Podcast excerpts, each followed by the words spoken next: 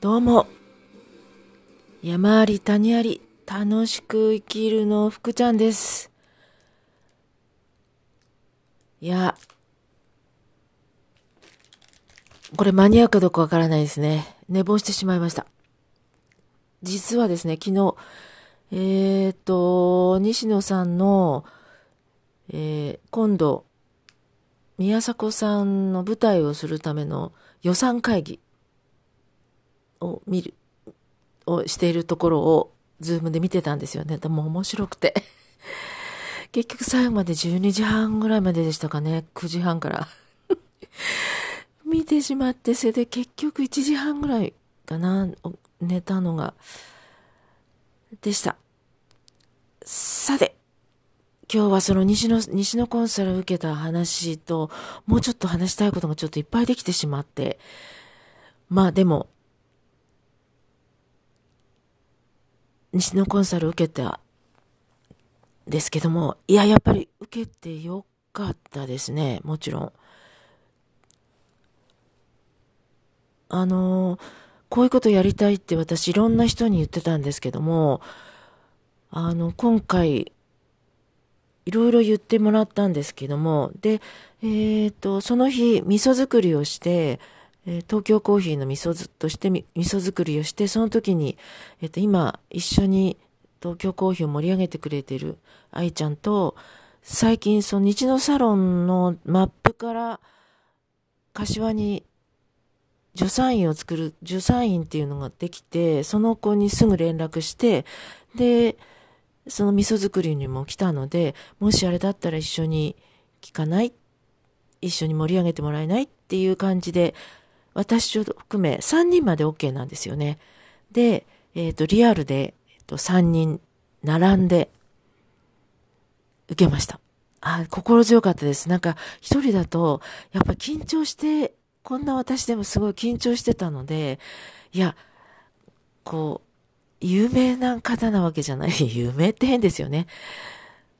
すごいまあ本人はそういうふうには言わないですけど、私から見ればすごい人なので、そういう人からコンサルを受ける、話ができる、直接話ができるっていうこと自体が、もう緊張しいでし、しっぱなしでした。でも、まあ、始まったら全然大丈夫だったんですけども、で、えっ、ー、と、大きく分けるといろいろ言ってもらったんですけれども、私がやりたい東京コーヒーについて一つ。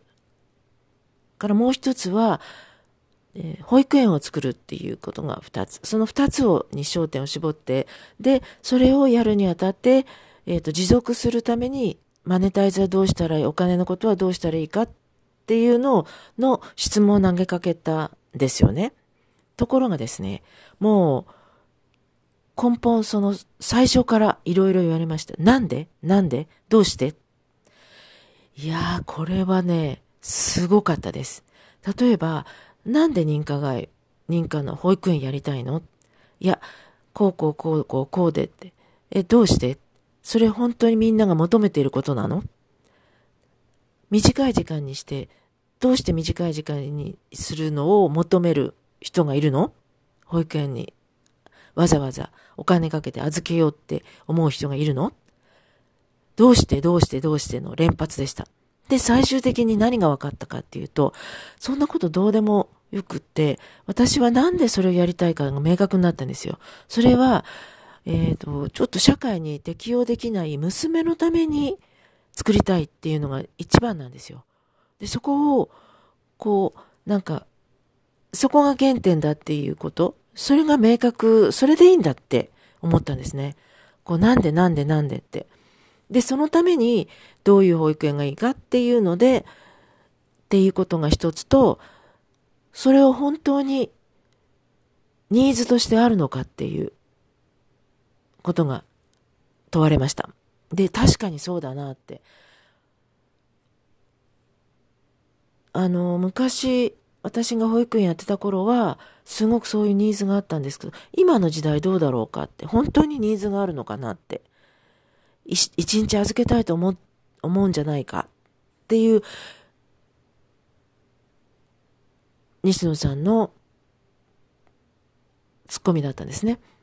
で、私はそこはちょっともう一回リサーチした方がいいなって思いました。で、もう一つの東京コーヒーに関しては、なんかすごい突っ込まれました。それって、なんで東京コーヒーじゃなきゃダメなの？なんで毎月、その、お金を払わなきゃいけないの？たとえ1000円でも。で、私はそんなの考えたことないんです、なかったんですよ。別に普通にいいと思っていたので、まだ、えっ、ー、と、1月からスタートしたんで、それに疑問を持たなかったんですね。で、そのお金は何に使われてるの？答えらんないんですよ。で、何のメリットがあるの？で、私は東京コーヒーっていう名前を使わせてもらっている自分の方がメリットあると思ってたんですよね。で、それによって人が集まってきてると思ったんですよ。でも、えっ、ー、と、そのサロンの助産院をやるっていう女の子、若い女の子が一言言ってくれて、それ私も違うと思います。コーヒー、東京コーヒーだから集まってきてるんじゃなくて、私だからじゃないですかって。私っていう福ちゃんだからコーヒー、東京コーヒーだから集まってるっていうのは少ないんじゃないですかみたいな言われて、うん、そっか、みたいな。私は自分が福ちゃんという私が知名度がないから、まだ東京コーヒーのが知名度があるからそっちを使わせてもらった気になってたんですよね。でも、その東京コーヒーやりますって言った時に、何それってほとんどの人に言われるんですよ。で、唯一今一緒にやっている愛ちゃんが東京コーヒーやるって言ったら、興味あるから一緒に関わらせてっていうふうに言って一緒に今やってくれてるんですよ。でも全部が全部そうじゃないですよね。じゃあなぜ東京コーヒーじゃなきゃいけないのかなって。で、なぜ、その、で、まあ、それは、まあ、私が考えることなんですけれども、その中で 西野さんが面白いこと、面白いっていうか、なるほどなと思って、いいとこついてるなと思ったのが、私、えっ、ー、と、1000円払うっていうことに関して何も思わなかったって今言いましたよね。すごくそれ、1000円もですよって。で、リーダーが10円 ?10 円ぐらい？いいじゃない？とか、って思ってると、そこについてくる人も10円ぐらいって思ってしまう。それってお金に関して10円もとっても大事なんだよと。その10円をコストにかけちゃいけない。そのコストっていうのは、例えば、そのリーダーや、が、そのメンバー、スタッフが、東京コーヒーはこういうものですよっていうのの説明に時間とをかけているのは、それ無駄なコストじゃないですかって。何のために、その、東京コーヒーの説明のために時間をかけてるんですかと。で、それにましてお金をか、お金を払ってるのおかしくないですかと言われたんですよ。はっとしましたね。ということはですよ、私がお金のことを勉強してないがゆえに、たかだか1000円ですよ。いえ、10円や20円を大事に使わないリーダーにはそういうスタッフが集まりますよと。それは経営者としていいんでしょうか？よ、よく、いい悪いじゃないですね。本当に経営をしている、で成功している人は、10円を部下に使わせないですよって、無駄なコストとして無駄なことに使わせないようにするのがリーダーですよと。まあ、私の説明が今一致だったかもしれないんですけれども、要は私がお金の勉強をしてないがゆえにそんなの理由にならないですよ。リーダーとしてお金っていうのはどういう仕組みになっていて、どういうところにお金をかけるのがいいのかっていうのが、ちゃんと分かって理解していないといけないぞと、そこを言われました。ああ、と思いました。で、聞きました。どうしたらいいでしょうかねって。で、もう一つ、ちょっと今日は長くなってしまうんですが、私が古民家にこだわっているんですけども、どうしても心のいい状態するのには木造がいいと思っているっていう話をしたんですが、そういう博打はしちゃダメだよと。なんで博打かっていうと、例えば、古民家を始めました。例えばですよ。あ、水道管が破裂して100万がいるようになりました。でも100万ありません。なので、これ継続していくことができません。あ、屋根のここの部分が壁がおかしくなりました。100万かかります。水回り、水道、台所の水道がおかしくなりました。100万かかります。お金払えません。この古民家でやってる事業、継続が不可能になりました。そこにいるスタッフ、そこに来てた子供たち、どうするんでしょう？そんな危険な博打？しちゃダメだって。お金があるんだったら別にいいですって。余力があって、もう1000万ぐらい持ってて、何が起きても、ちゃんとお金をそこに払って、継続できるっていう力があるんだったらいいですけども、それがないんだったら、そんな博打打っちゃダメだって。それは、私だけの問題じゃないからなんですよ。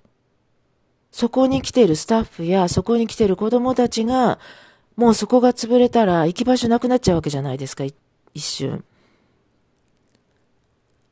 自分じゃないんですよ。そこに来ている子供たちやスタッフのが、どうするんですかって。そういう責任が私にはあるわけですよね、リーダーとして。もしそこで事業をやるとすれば。そんな賭け、そんな博打、打っちゃダメです。それだったら、ちゃんと基本かか、か、固めて、それだけの力があってスタートする、した方が絶対いいですよって。もう何が起きても、要はね、よく、あの、西野さんが言っている、その、失敗したら、失敗ってこういうことが起きたら、こういうふうにしようっていうのをちゃんと考えて、そういうことが起きても大丈夫なような状態にまずしてからスタートしなさいってことなんですよ。私一人だといいですよ。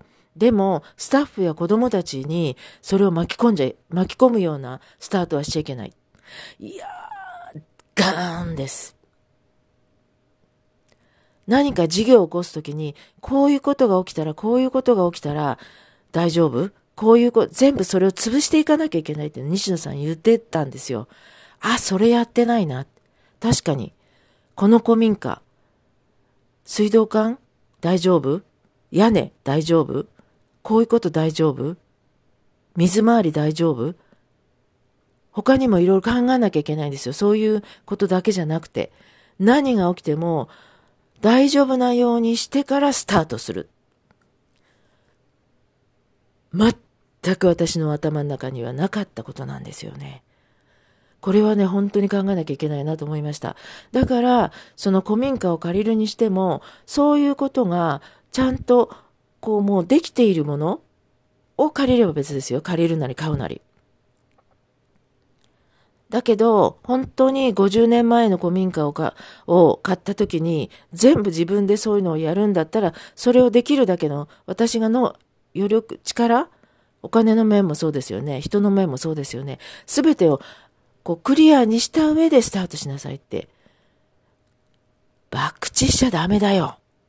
言われましたよ。まあ、大きく言うとその二つを言われた。まあ、二つ三つぐらいを言われたんですけども、いや、その、すごいなって思いました。